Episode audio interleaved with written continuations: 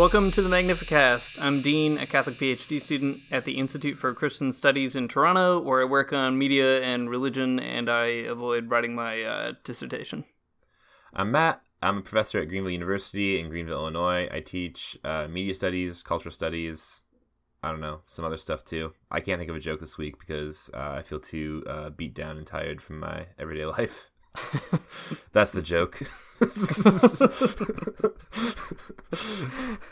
Well, uh, starting out on high note this week. Um, nah, that's all right. It's good. Real, real hashtag uh, Monday motivation over here. Um, well, quick side note before we get into anything. Um, there's a really cool podcast called Revolutionary Left Radio, and this is a, a good way to boost our, boost your spirits, Matt, because I think this was really fun. Um, yeah, you can find them at, sure. at Rev Left Radio on Twitter.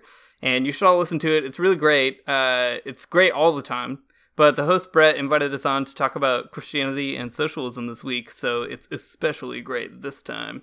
Um, the episode that dropped right before us is about the Zapatistas. So working through that catalog is really cool. Um, basically, if for some reason you can't get enough of us here, and we know that you can't, uh, you can catch us over there. Um, and shout out to Zach, by the way, who's a mutual listener of both of the podcasts, who connected us up and encouraged us to get together. That was very nice of him to think about. Yeah, for sure. Rev Left Radio is my my, my new favorite podcast. Um, I was like very just good. Yeah, I was just listening to like old episodes from My Brother and My Brother and Me, and now I've uh, switched to something that's uh, a little more highbrow.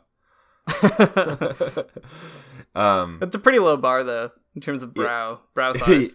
Yeah, that's true. Go and listen to every episode of Revolutionary Left Radio. It's super good. Uh, they've always got good guests, and Brett is a good interviewer, for sure.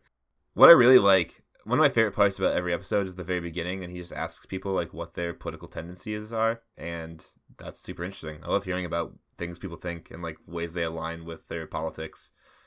Yeah, um, it is really good. Yeah, he asked Dean and I, and we were just like, I don't know. Whoops. Yeah, it was good. Um, so listen to that. We'll uh, retweet it and stuff when it comes out. Yeah, he also has uh, very adorable children um, at the very beginning, just telling telling you how great the podcast is, and that's a good touch. I wish that we had very adorable children capable of uh, speaking. Someday when Lewis is old enough, we got to re-record this intro. Yeah, that's right. Right now, he... I don't know. It wouldn't work out. He's not, he's, he talks a lot, just, you know, doesn't, not very articulate still at this point. Soon. Soon. This week we're talking with Heath Carter. Uh, he's the author of the book Union Made, Working People and the Rise of Social Christianity in Chicago. It's a cool book that tells the story of how uh, unions, minorities, and radicals challenged the established church and encouraged a pro-labor understanding of what it means to follow Jesus. Thanks to Oxford University Press, by the way, for sending us review copies. They sent us the nice hardback copies even. It's nice, good, sturdy, sturdy book. Quality book. Yeah. Books you don't want to move. That's that's right. But before we get to that, uh, we've got the usual podcast business to sort out. Here are some of those uh, hot iTunes reviews right off the presses. They're, uh, they're burning my hands. They're so hot. Hit me with need, some of them hot reviews, Matt. Need to wear oven mitts. Uh, okay. uh, Blow our... on them first, though. I don't. I don't want to get burned. um. Okay. so uh, the first review comes from uh, username Arnuccio. Uh, this is yeah. We we know him. We know him. What up? Shout out to Arnuccio. Uh, all right, he gave us a five out of five star review, and the title of this review is is just entitled "This." Um, okay, uh, so this user writes: Dean and Matt do an excellent job of discussing the nuances and challenges of being a Christian leftist in our contemporary world. I cannot recommend their work highly enough. Me either. Thank you. That's good. Something you guys have in common. Yeah, yeah, that's right. All right, uh, the next review is by username, oh my gosh, this is the best username, okay, is by username LaCroix Osteen. Isn't that such just you? This is another pseudonym of you? No, I don't think so. This is just like, uh, This is just the dialectic embodied uh, coming out in the best way.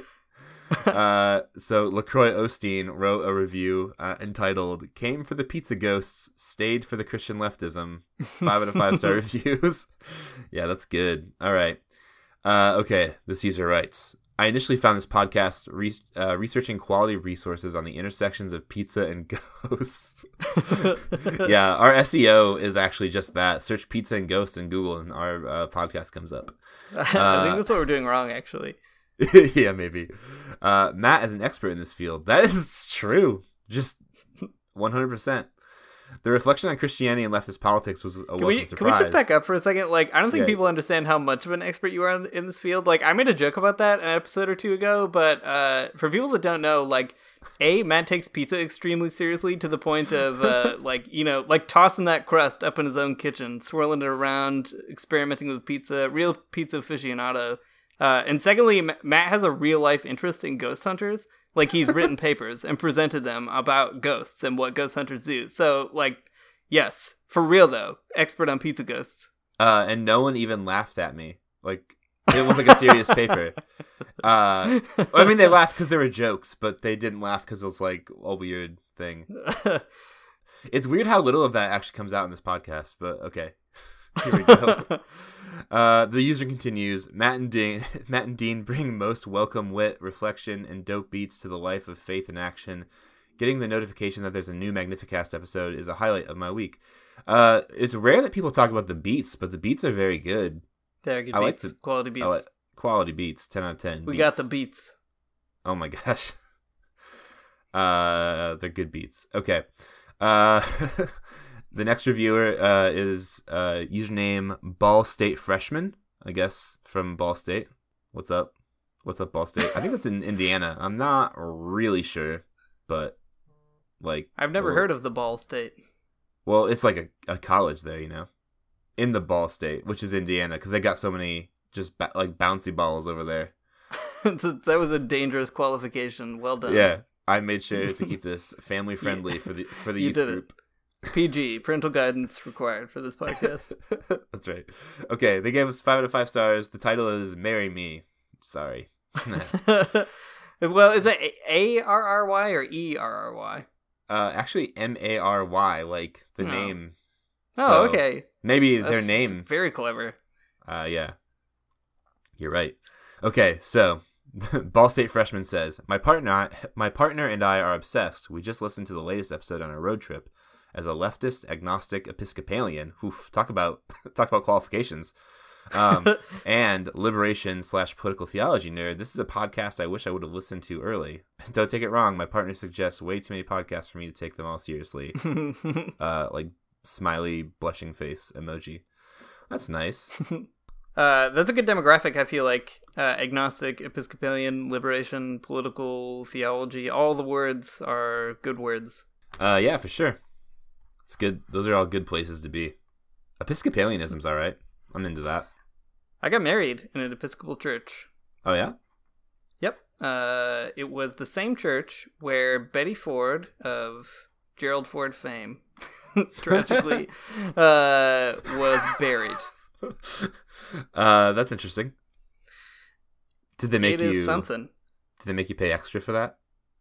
No, uh, I went there. Um, so I'm Catholic now, but uh, here's a here's a little little dark past, little skeleton in my closet. I wasn't always Catholic. So one time I went to the Episcopal Church, and uh, my partner and I, Emily, uh, we got married there. She grew up Lutheran, and I grew up Catholic, and then we both went to this evangelical school. Didn't know what was going on, so we went to the Episcopal Church as a happy little medium, I guess. It was nice. Yeah. Yeah. That is nice. It's like uh, Episcopalianism is like Catholicism, but like not as serious. Yeah, no popes. Uh, though all of my family complained about how long it was, and they all grew up Catholic. Uh, so that's probably probably the comfort for me. It was just boring enough to be comfortable. Uh, the discomfort for them. uh, that's good. Yeah, yeah, yeah. All right. Well, let's get into it with Heath. Yeah, that's a good idea.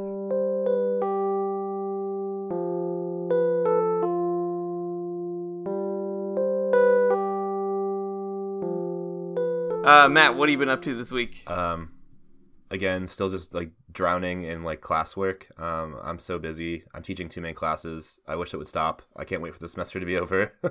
um, uh, besides that, uh, I've been arguing with uh, racist family members on Facebook. So just a real, um, just being a real activist over here, really getting into it, fight, fighting the good fight.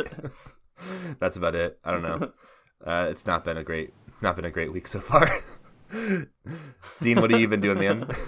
Uh, nothing too exciting. I like worked a bunch at the coffee shop this week, uh, kind of unexpectedly, um, which isn't a bad thing. I actually really like where I work. My boss is very cool, um, and we roast coffee beans and everything, so it's the real deal. So I like that a lot. But uh, besides that, nothing. Reading books. I read Heath's book. This oh yeah, week, and that me was too. Really, that was fun.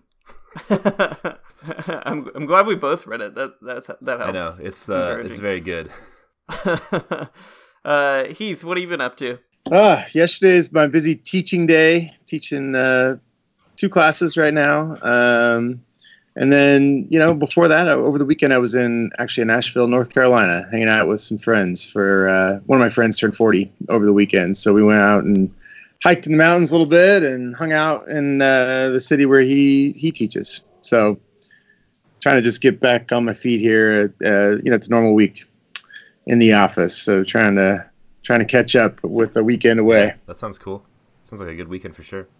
All right, well, where we usually start in these conversations, Heath, is um, just like, could could you give us like an elevator pitch for what your book is about, so we can get um, all of our listeners on the same page? Just maybe like a little bit of a summary about uh, what what your book sure. does and like why it is important to you.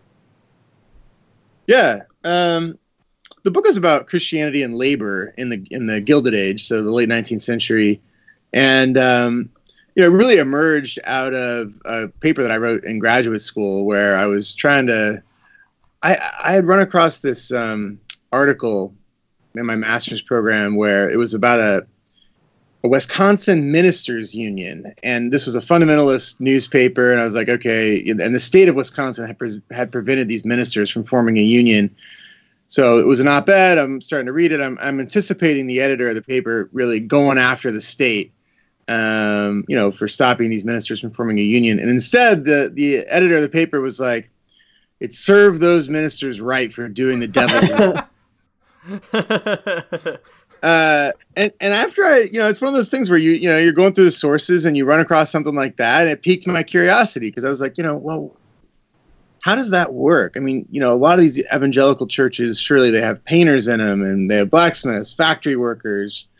What's going on? I mean, if you got your ministers, uh, or the, the, the clergy are opposed to unions, or, you know, how, how does that play? And so when I got to Notre Dame, I thought I would just try to test this little, you know, qu- question of mine out, and uh, wrote my first ever seminar paper in grad school on the Pullman Strike.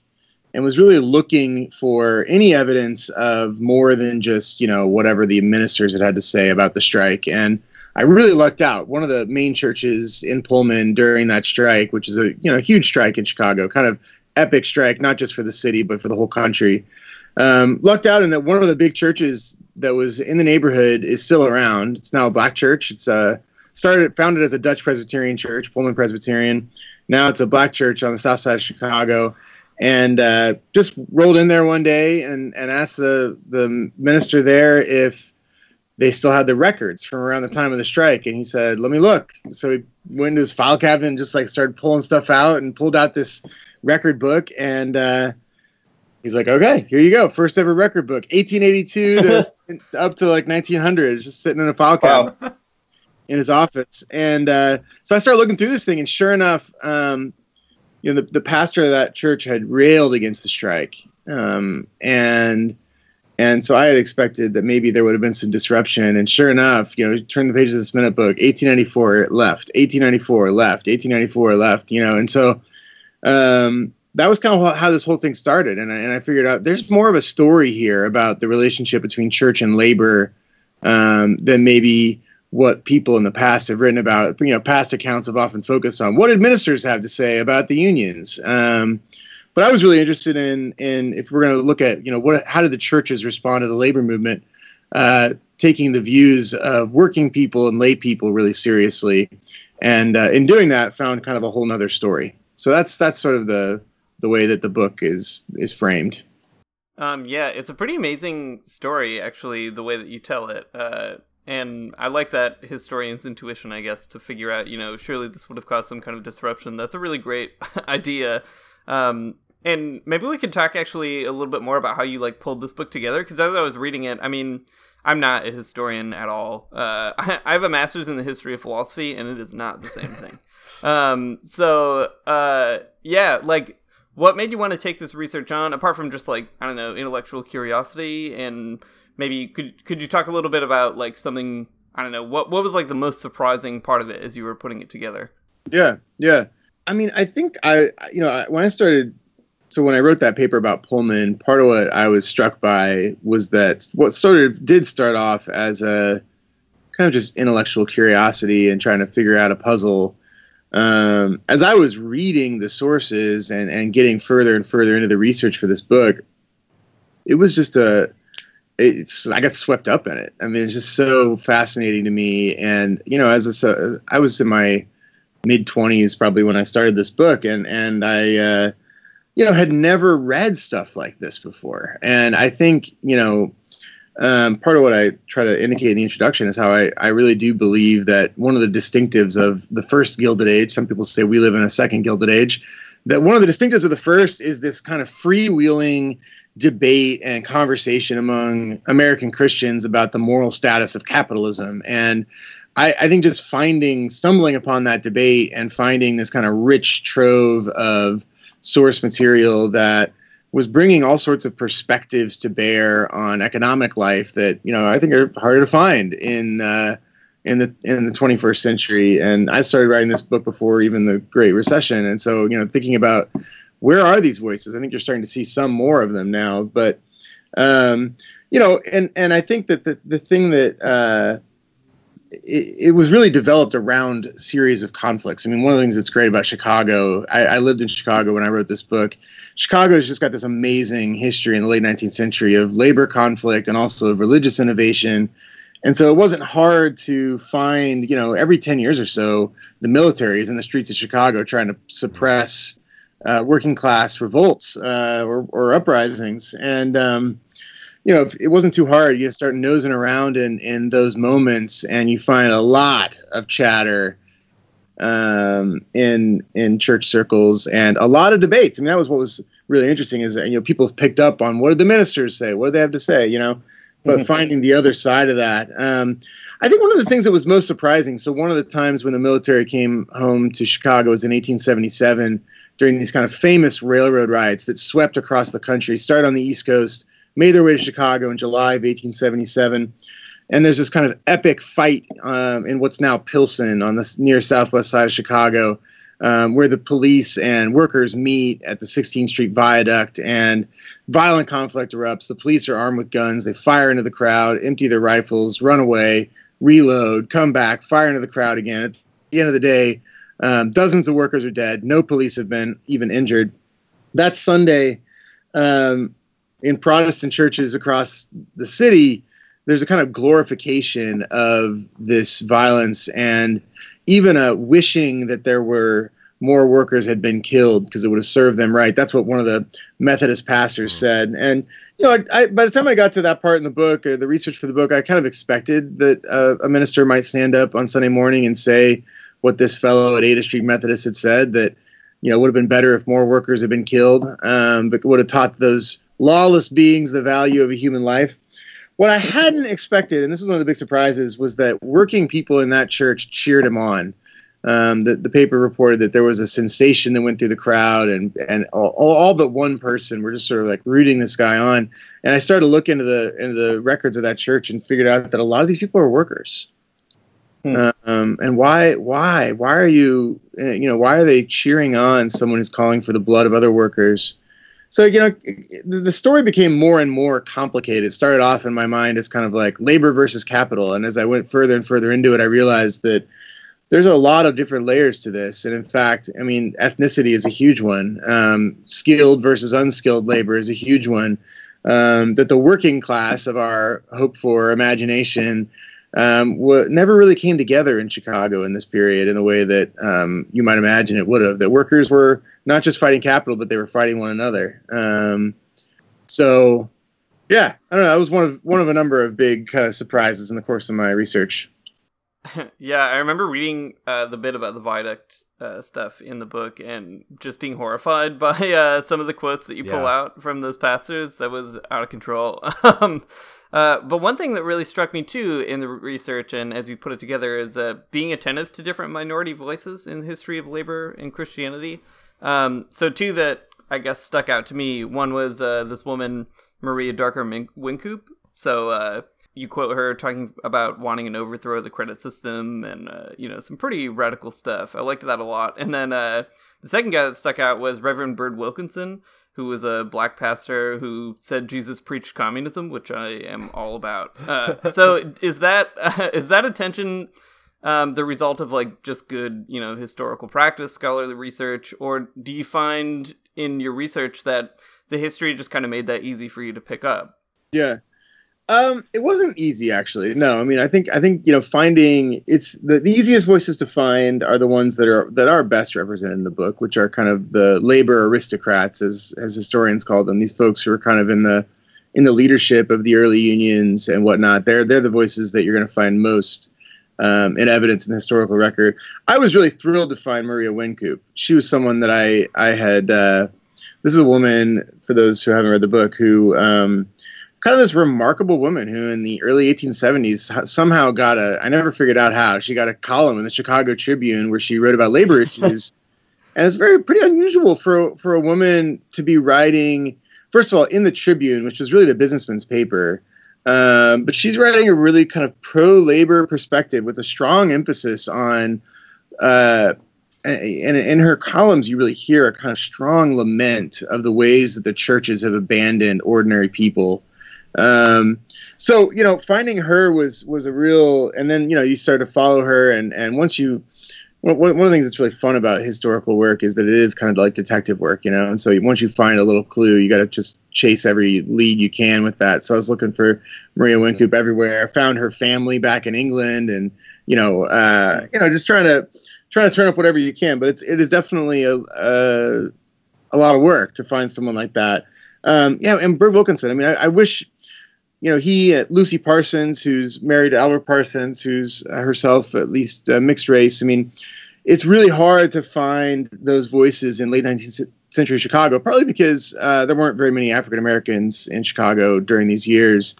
Um, but also because, you know, they're just not as well represented in the historical, the documentary record. I mean, they're just harder voices to find. I know one of the one of the other kind of essays I wrote in graduate school was on the race riot of nineteen nineteen. And, um, really hard even at that later date to find manuscript sources on the African-American experience of that riot. Um, I've, a, a friend of mine, Karen Johnson, who's at Wheaton College, she's got a book coming out on black interracial or Catholic interracialism in Chicago. And she found amazingly this, this source on kind of, uh, a, a black doctor who as a child experienced that riot. And it's, it's going to be a fab- fabulous book, partly because she found that kind of stuff. It's really tough to find, uh those kinds of sources. You know, they're just not not as easy to uh, get to. Um so on that point, um I mean, the book is uh I mean, it's a great history and a cool narrative for sure. What i what i like most about the book, though, is that it just has all these like really wild quotes um from different people that you just like you literally don't hear yeah. anywhere. um I don't know, i, I in, in my undergrad yeah. I took a class that was like on the history of uh, like Christianity in America, and this is like, you know, all very new to me. um Yeah. So he, there's yeah. a quote, though, that's from um, from from Reverend Byrd Wilkinson that is very good. I'm just gonna I'm gonna read yeah. it because it's, it's that good. Go for it. He says, "Christ went further than socialism. He preached and practiced communism." And then Wilkinson insisted, "There are no millionaires in heaven who have succeeded in, in stealing the fairer portions and renting them out, or in driving the poorer angels to the lower quarters." It's like some pretty radical stuff to say, and uh, part of, I think, American Christianity that we we don't pay attention to. Um, Yeah. Something yeah, that Dean yeah. and I were talking about a lot in this book, and like we were surprised about, is that there's like there's no source book in the world that just collects Christian leftist stuff from the labor movement. There's like it's just not anywhere to be found except in your book, yeah. which is, I mean, like good yeah. for you. Corner cornered that market. Yeah. um yeah. But like what I guess what were some of the characters um in this yeah. research? Like, yeah. what were they doing in this research that really stuck out to you, or how, how did you track them down? Yeah. Well, I think that's I think that's what's so, you know, so that Bird Wilkinson quote, I mean, that reminds me a lot of this other exchange between this this guy who, who wrote under the pen name Wheelbarrow. Um, he was a Knight of Labor and a worker who got into a kind of incredible exchange with this guy, John Farwell. John Farwell was one of the big benefactors of Moody, um, kind of a really wealthy patron, and, you know, captain of industry, robber baron type guy, um, and also a pretty sort of traditional evangelical Christian who's supporting revivalism and whatnot. And uh, Farwell writes to the uh, Knights of Labor periodical, which is one of the best read newspapers of the eighteen eighties. He says, you know, yeah, the Knights of Labor would benefit from reading, I think he says something like reading the four Gospels. Um, and Wheelbarrow comes back at him, and they have this incredible exchange. They go back and forth, back and forth. But Wheelbarrow's like, you know, look, I think actually that the Knights of Labor have read the Gospels. It's Mister Farwell that needs to pick up the Gospels. And if you picked up the Gospels, what you would know is that he is working hard every single day to find himself on the outside of the kingdom of heaven. Um, you know, rich men will not make it. And, and, and Mister Farwell is richer than any man who lived in Judea at the time of Christ.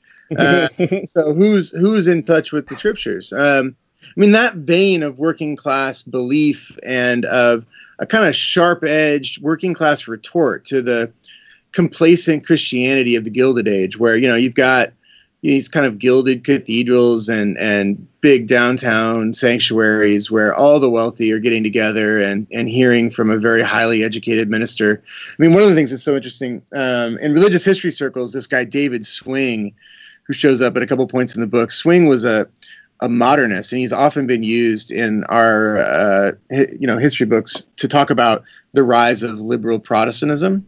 He's, he's brought up on a heresy trial in the eighteen seventies in the Presbyterian Church. Um, so, you know, when I came at this research for the first time, I thought, oh, surely someone like Swing's going to be on the side of labor. He's one of the liberals, right?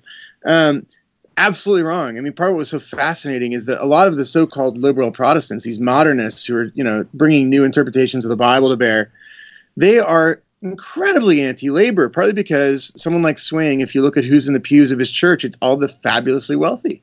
And he's their kind of dog and pony show, really smart preacher man who, you know, caters to their high class tastes. And he does it in part by, he just goes after labor. So when, when Swing dies shortly after the Pullman Strike in eighteen ninety-four, the Railway Times, Eugene Debs' publication, just rips into him and his ten thousand dollars bathroom on Lakeshore Drive. And, you know, if only Swing had actually preached the true message of Christianity. Um, so, I mean, I, I just found everywhere I looked, I found that kind of vein of critique and a sense of, you know, the Wilkinson passage that you read fits into a much broader kind of radical working class vision of, of who Jesus was. And a lot of the battles that, that I'm, I'm tracking here in the book are around the person of Jesus and, and what was Jesus about. And working class people are insisting that Jesus is at least a worker. And in, in the case of radicals, they're insisting he was a, a radical. I love this stuff on the Haymarket yeah, anarchists yeah. who, you know, have often been, you know, and, and they were in fact not themselves pious people, but but they have a vision of Jesus as uh, in some ways an inspiration for the work that they've done. And and I love, you know, August Spies, when he's going to be hung, says, I gotta go die like Christ died. Um, and, and they see Christ in some sense as a model for their radical working class critique. Um So that's just that's just everywhere in the documentary record, and and and it wasn't. At some level, once you start to realize that, you know, you'll see it ev- everywhere you go, everywhere you look. Yeah, it's it's so wild and so heartening. I mean, just knowing that there are people out there like like that, there are people that are like that is, um, I don't know. I think a boon to contemporary leftist Christians for sure. Um, yeah. Well, one of the other things that was that really stuck out to Dean and I um, was the very yeah. beginning of the book where you're talking about Labor Sunday, like.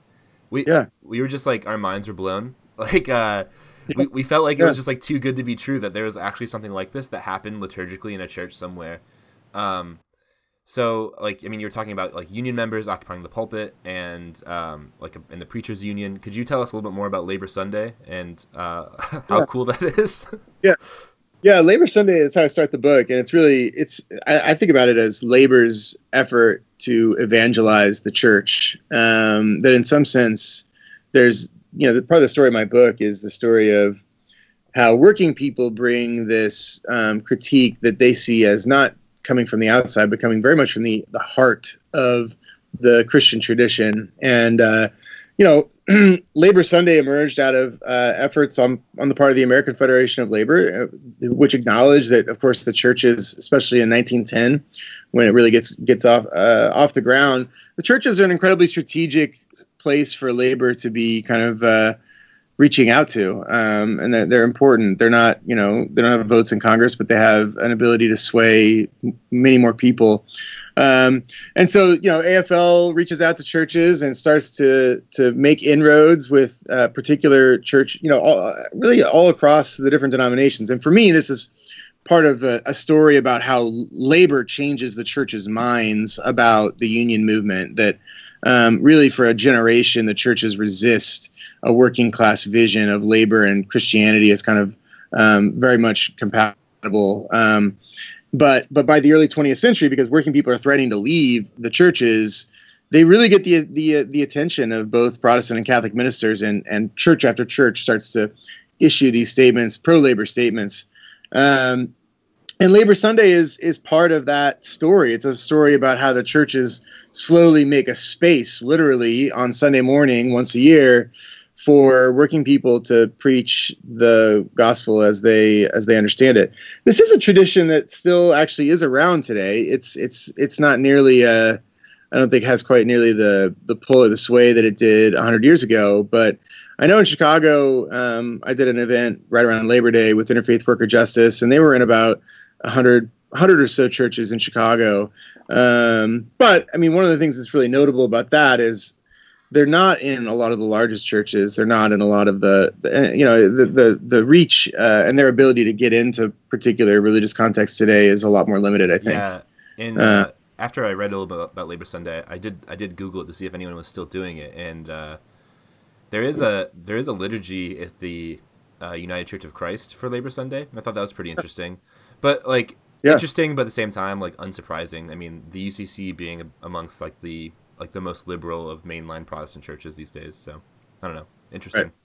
And I think, I think in some ways that's an example of, I mean, part of what's so fascinating to me about our, uh, you know, the, with the way that these Gilded Ages relate is how, I mean, in, in the book that I've written, I mean, I'm, I'm trying to show how in some ways uh, a, a generation long working class movement yields kind of considerable institutional gains.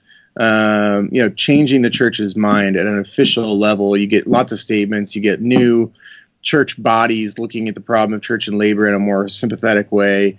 Uh, you get a Labor Sunday, et cetera, et cetera. And that, that that's only going to grow as you head it, it toward the New Deal. I mean, by the time of the New Deal, Protestants and Catholics alike, I mean, you've got a lot of cases by that point where, pro, you know, Catholic bishops are getting on the stage alongside major union leaders and saying, like, our cause is the same. Um, you know, Protestant ministers in the Federal Council of Churches who, you know, are are casting Roosevelt's New Deal as the Sermon on the Mount realized in practical form. And so part of what's so interesting is that none of that is ever recanted. None of that's ever um, repealed. You know, the church statements on labor are never, you know, done away with. They're still on the yeah. books. Uh, twenty seventeen. But, you know, we've got a situation today where, you know, seventy plus percent of Americans still identify as Christian, and you've got less than seven percent of Americans in uh, in private sector unions.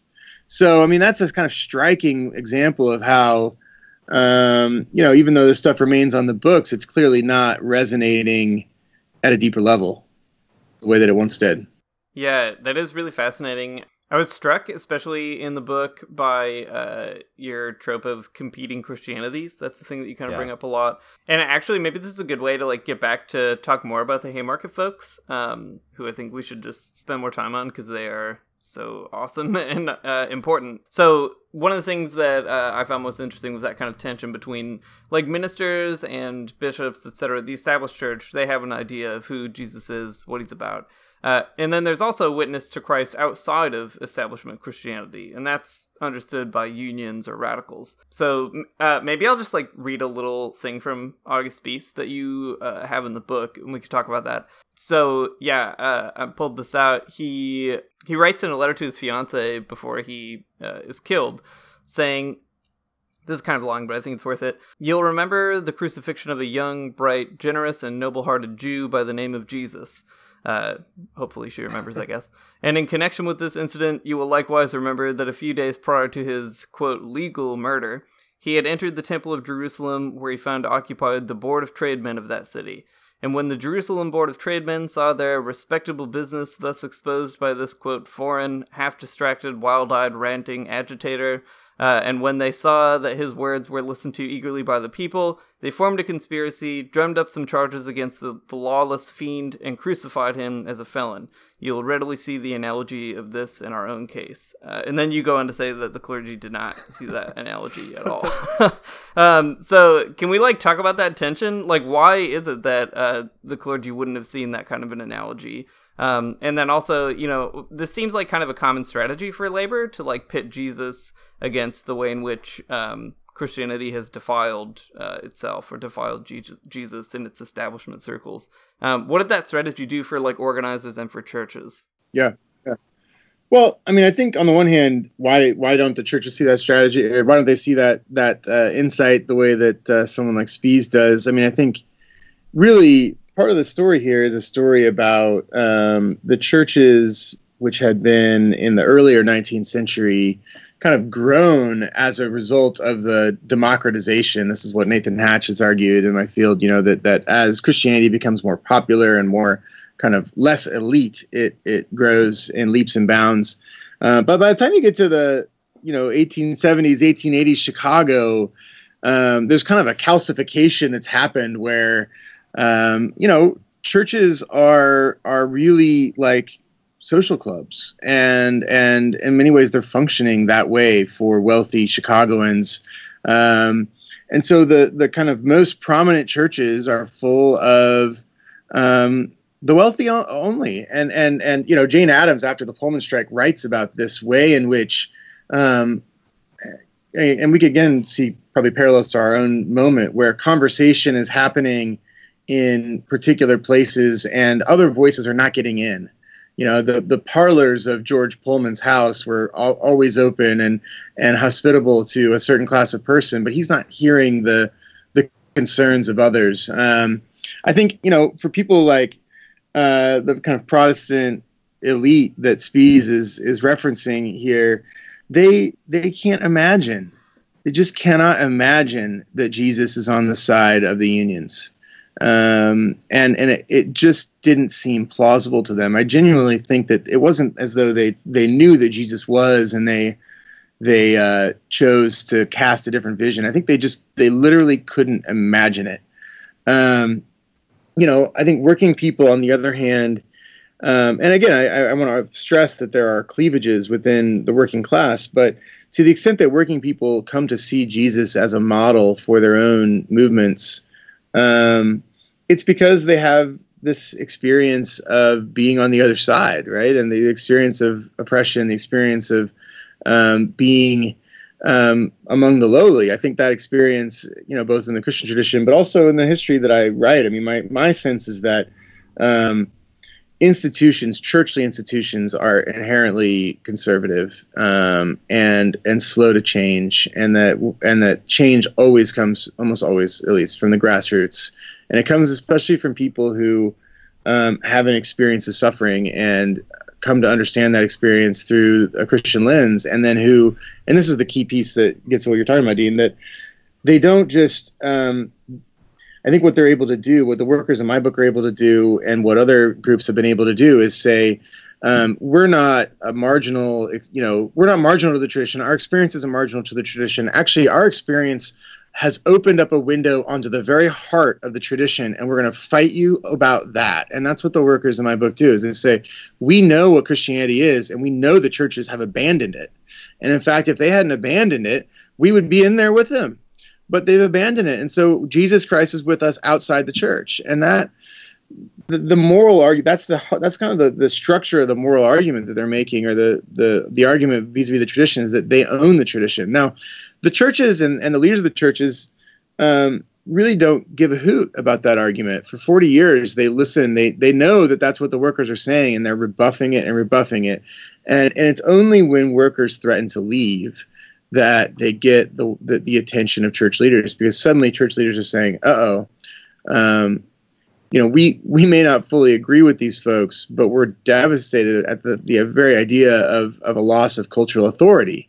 And that, I mean, that's kind of the cynical piece of the story here, is it's not at the end of the day.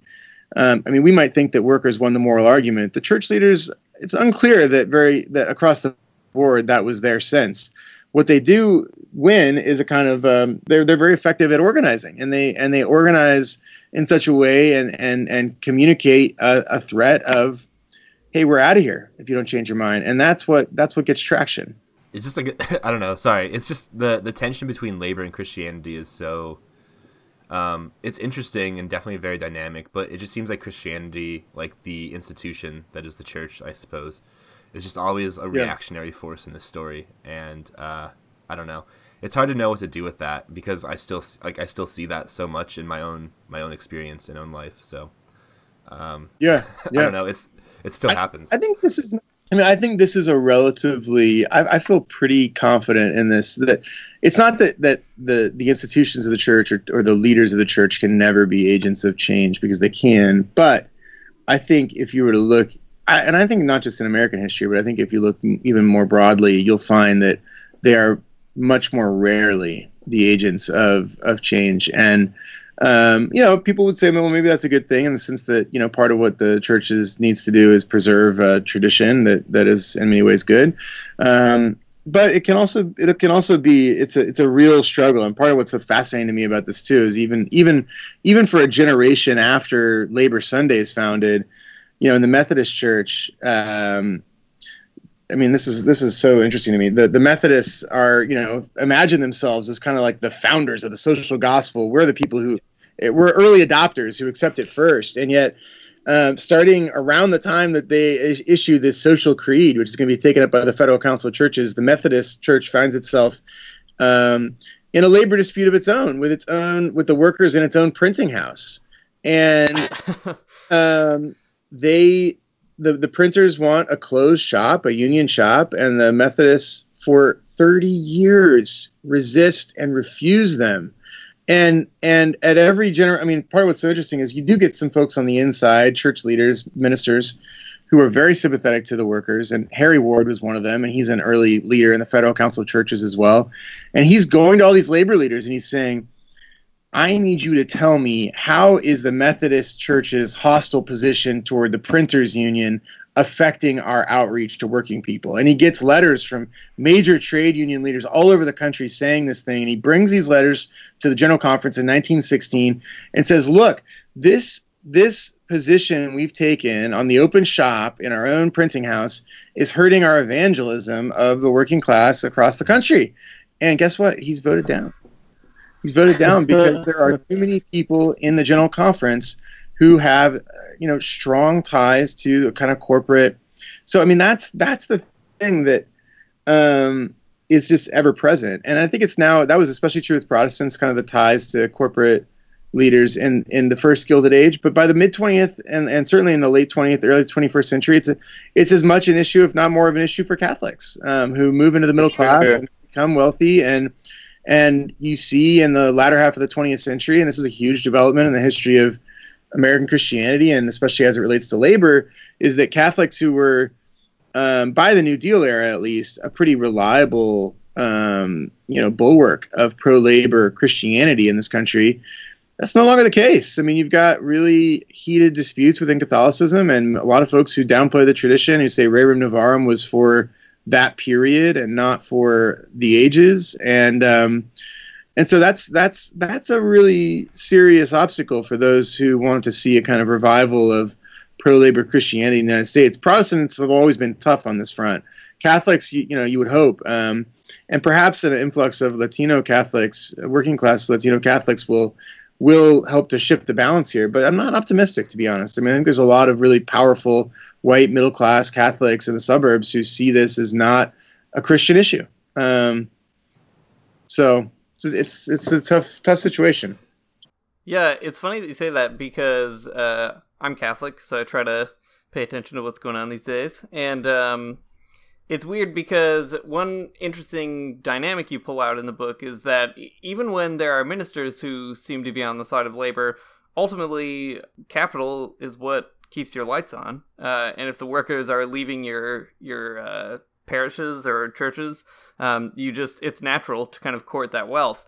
Uh, and then Uh, unsurprisingly, class interests are kind of what dictate what goes on in your church. It's funny because in the Catholic Church, I mean, Pope Francis, you know, more than any pope of recent memory, has been uh, pretty vocally critical of capitalism, vocally supportive of people who are marginalized by economic exploitation, et cetera. Um, you know, he's on the record as saying the communists are pretty good. That's a, that's a, an amazing thing. I mean, the last two popes were arguably subtly and sometimes not so subtly pretty anti-communist in general. So um it, the weird thing though is in a place like the United States, he's appointing some bishops and they seem pretty interesting, uh but for the most part uh it is those class interests that are going to be the biggest kind of threat to getting a, a vision from the magisterium, even when it is pro-labor on the ground. I guess uh it, it was just it was funny to read your book and kind of see Um, that's the same sort of dynamic that's with at least the Catholic Church in the United States today. Like, I think you're right about that for sure.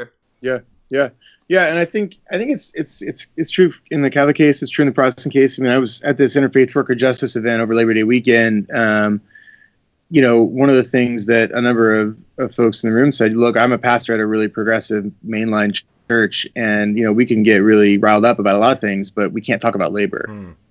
Uh, um, right, right. And I think I think that there is a way in which this stuff, uh, you know, I, I, I think in, in higher ed, this is the case. And, you know, when you start talking about labor, what you're talking about partly is um, is money and sustainability, and people people do not want to go this way. And I think I think that in some ways, um, you know, this is this is one of the problems that the American left has had in in the last generation is, you know, how do we. How do we talk about and how do we how do we fight for economic equality? I mean, that's that's sort of fallen out of the, you know, and Bernie's trying to bring it back and whatnot. But but I mean, it has not been a central focus of the American, um, you know, mainstream, I guess, left, at least in, in the last generation. And uh, and I think there are reasons for that, because I think there are, there are really powerful folks who uh, fashion themselves liberal or progressive in some ways, but who don't. who don't see a revival of the, the labor movement as a as a good thing, um, and who are not in favor of that. And so, um, I don't know. I don't know. Yeah, I think it's it's it's tough to know. I mean, is is is there a, a revival of, of pro-labor Christianity, of, of labor unions themselves in the book? I don't know. I mean, it seems it's hard to fathom that at this point. Um, I think we're in a pretty unpredictable moment, but um, there's a lot of work to be done on the ground. I get a lot of students here who come to my classes, and, you know, we read. we read this kind of material, and, and they've never even imagined that Christianity had anything to say about inequality, that Christianity had anything to say about labor. This just seems, the, the minimum wage, these these all to them seem kind of under the realm of like, well, that's just economics, or that's just the market.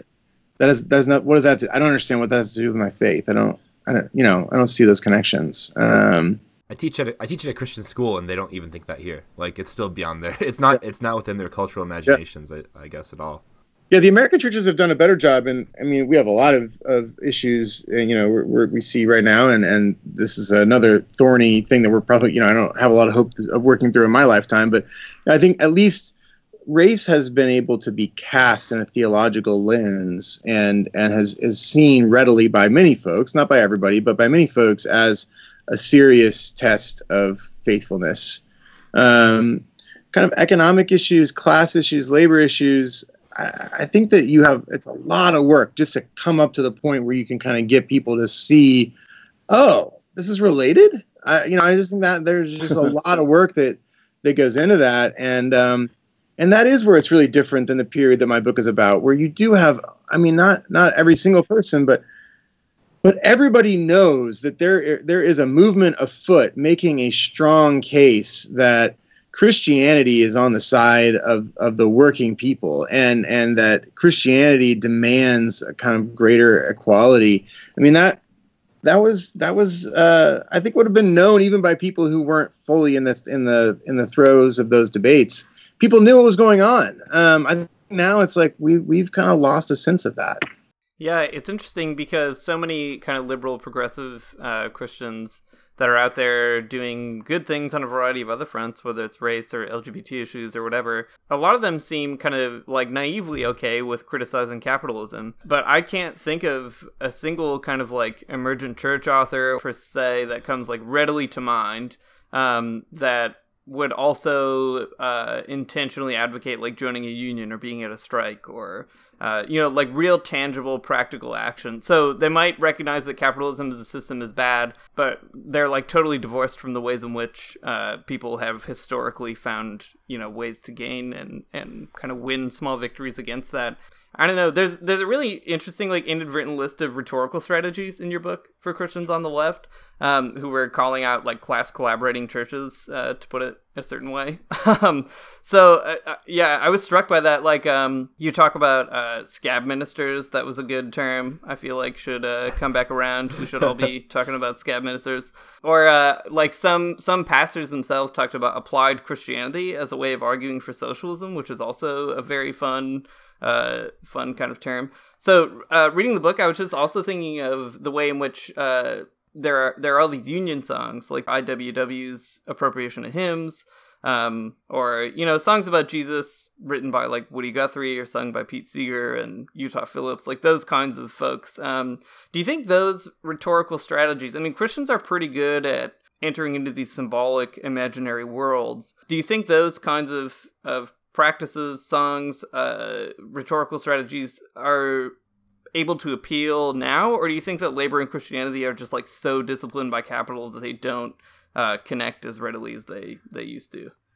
I think I, I haven't given up hope. I think that, yeah, those, the, the hope is in those sorts of strategies that, you know, laying claim to the tradition and, and with practices and songs and whatnot. I mean, I think, I think one of the big obstacles is um, there has been a very, very effective Um, and you you were mentioning a moment ago, who, you know, how many ministers or priests or whatnot do you know who will, you know, just get up on Sunday morning and say, like, join the union? You know, I mean, that, you don't hear that a lot. And I think that is because um, there's been such an effective P R campaign against unions as such, you know, so even if people can say, well, I, I, one thing I hear a lot of people say, oh, you know, back in that time, you know, the time your book is about, unions were good, but now unions are bad.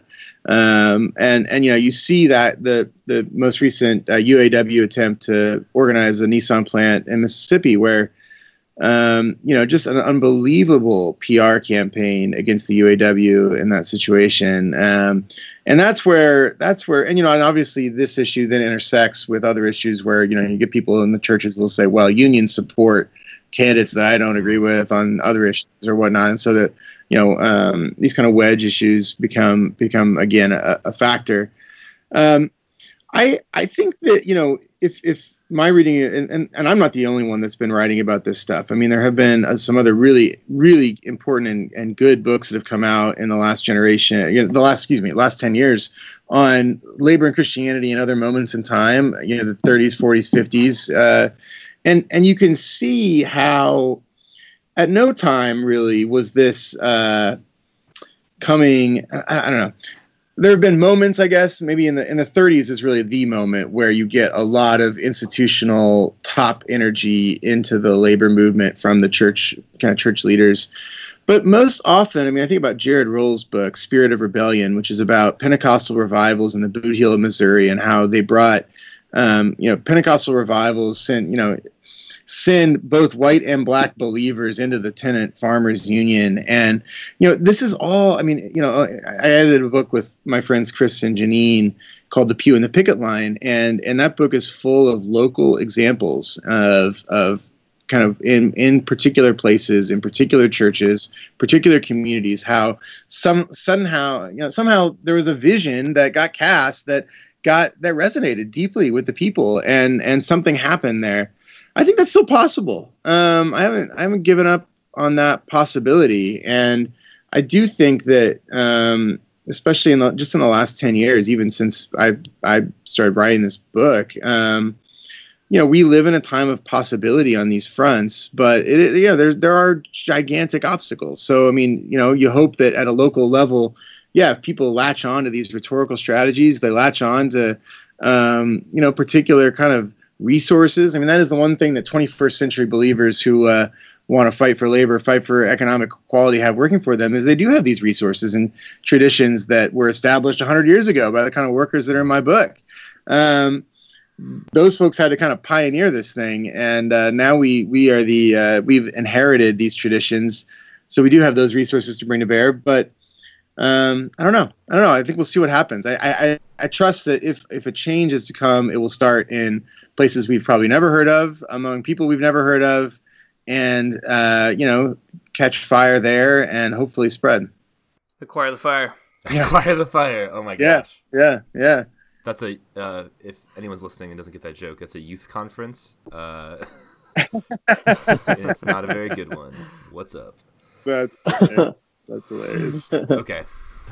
That was a good, like, inspiring note to end on. Uh, maybe there's good news. Yeah, sure. That's a good, good note. That's the, that's the gospel after all. Maybe there's good news. That's right. That's hilarious. Thanks for reading um, the book, guys. Cool. I'm glad, this is fun to talk to you guys about it. I'm glad you enjoyed the book.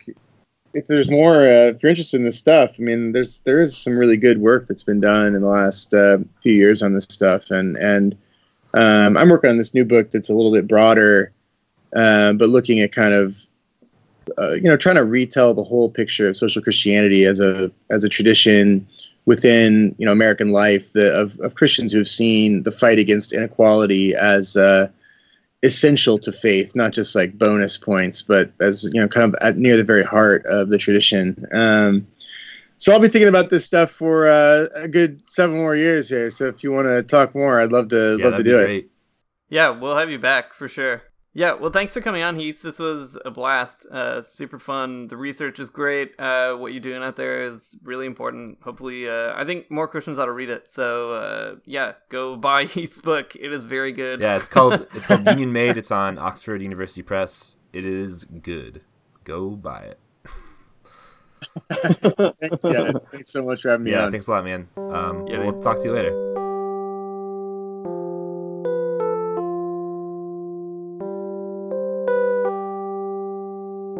Thanks for listening. Please go buy and read Heath's book, Union Made. Uh, it's full of a bunch of great stuff that we couldn't get to, and Christians in America really need to get in touch with what labor history we have. Um, there's both, like, uh, more than you'd think, and also less than we need. So it's a pretty cool thing to read, I think. Uh, in the meantime, like us on Facebook, get at us on Twitter, drop us an iTunes review, tell your pastor about us, bring us to your youth group, uh, help us get the word out. Um, also, go check out the latest episode of Revolutionary Left Radio at Rev Left Radio on Twitter. If you want to support us financially, especially because we put all these episodes together on top of our other jobs and lives, Matt's teaching seven classes, and he has a kid, and he's married, and it's too uh, many guys. St- he, he's still doing it. He's still every week. Putting this how thing am I gonna, together. Uh, how am I going to keep affording all this LaCroix that I drink? Put that LaCroix on Matt's table. It's really important. um, if you want to support us financially, uh, you can do so at patreon.com slash the Magnificast. Uh, a lot of other very cool people do. So if you want to be like them, you know how to do it. It's not that hard. You just got to buy your way in, like every other way of being cool. Um, lastly, we have a newsletter called the Magnifesto, which you can subscribe to at tinyletter.com slash the Magnificast. And there we collect some articles and book quotes and other stuff related to Christianity and the left. Um, we do a little like Christianity and Socialism one oh one in each issue of it. So, I don't know. Think of it as your weekly red Christian devotional. Um, thanks again, Heath, for coming on. This was super fun. We're going to let the illogical spoon play us out, and we'll see you guys next week.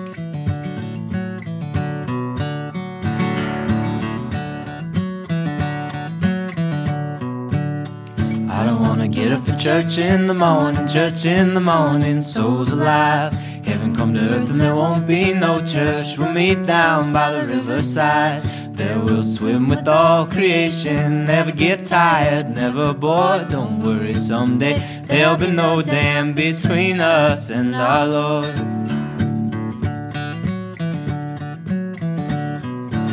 Jackson, you keep your hoods up, you keep your hoods up, and you stay up late. In Jackson, you keep your hoods up, well, you keep your hoods up, and you stay up late. Oh, don't mind a cold night, but we might mind if you leave too soon. So come on now, it's still early. At least I would have. That's all you're gonna do.